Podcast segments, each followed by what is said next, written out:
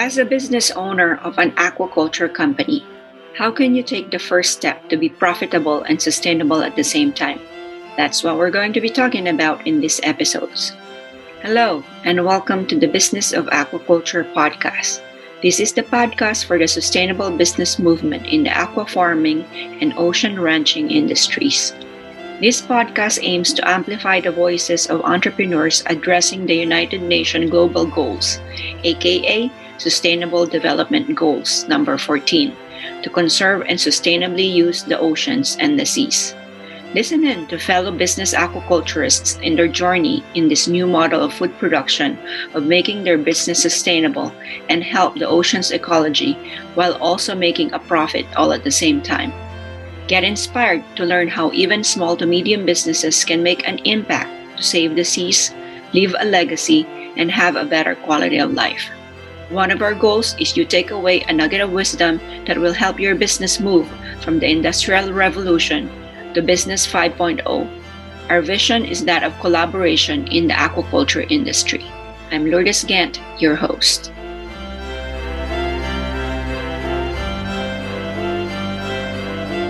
As an aquaculture business owner, how do you tackle the balance in being profitable and sustainable at the same time?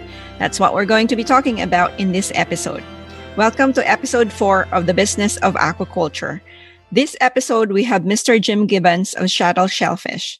Seattle Shellfish was formed in 1997 to engage in the business of growing, harvesting, and distributing specialty seafood.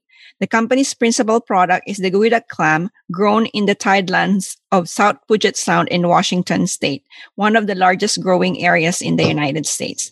They are members of the Pacific Shellfish Growers Association and work closely with other growers in the area to ensure that only high quality shellfish are harvested from the waters of South Puget Sound. So listen in and I hope you enjoy this episode. If you listen to our third episode, I interviewed Mr. Bill Collins, who is one of the experts in the seaweed aquaculture industry in Canada. You will gain insights on how they are pivoting branding from sustainability to being climate positive. But for today's show, welcome, Jim. Thanks for being here. Oh, I'm happy to be here.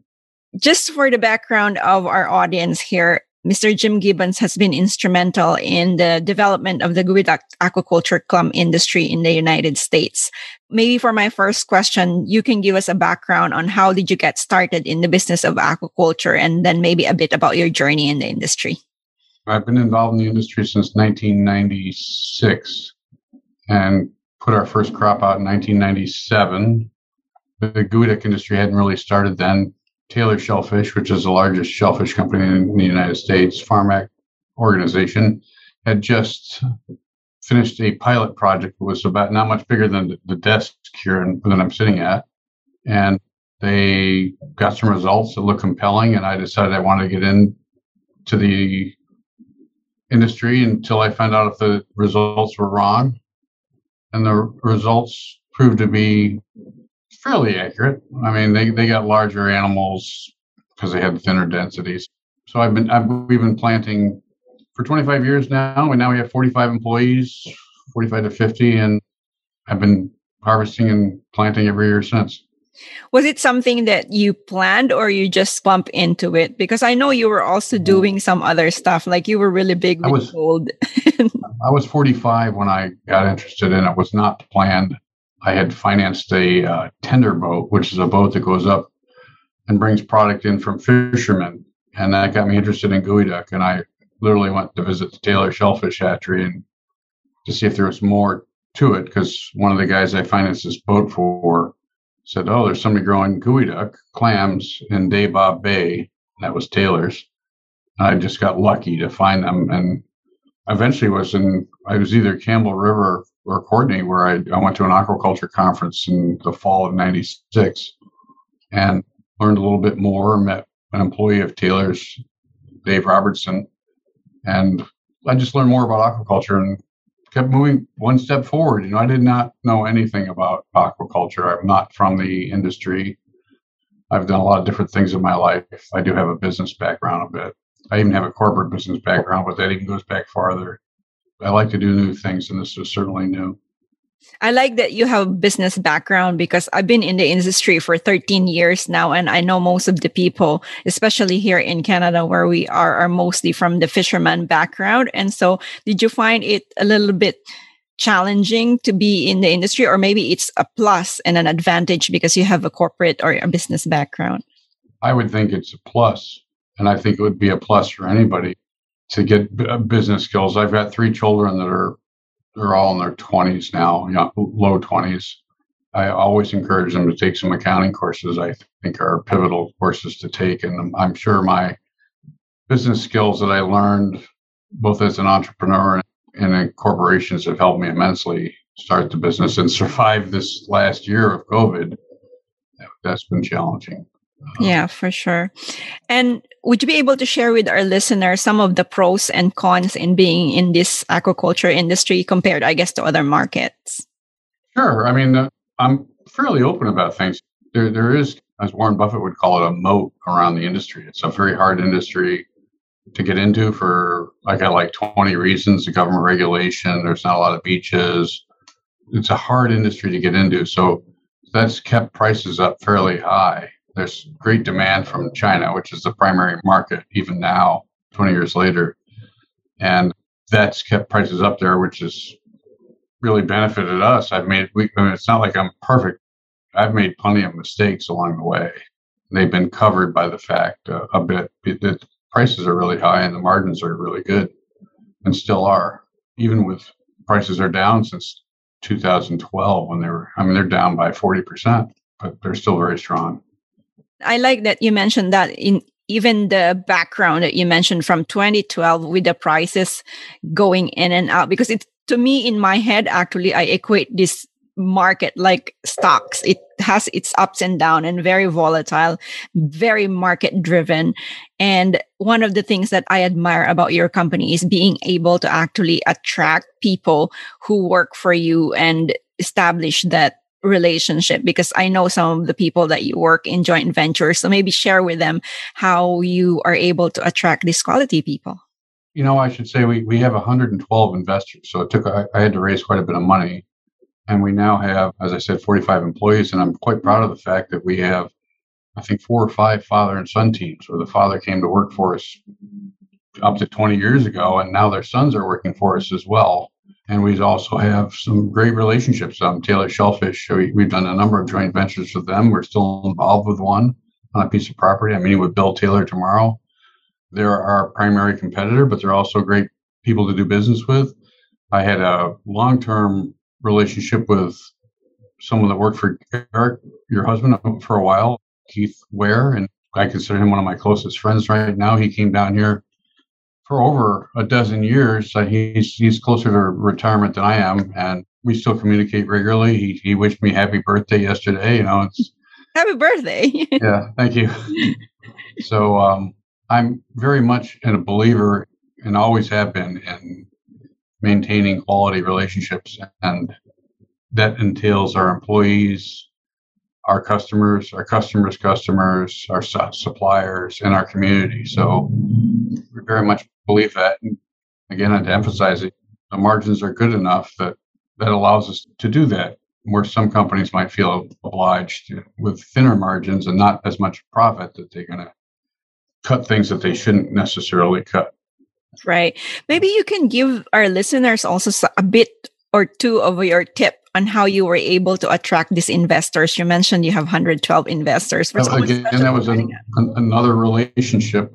One of my best friends from college was a woman who's still a very great friend.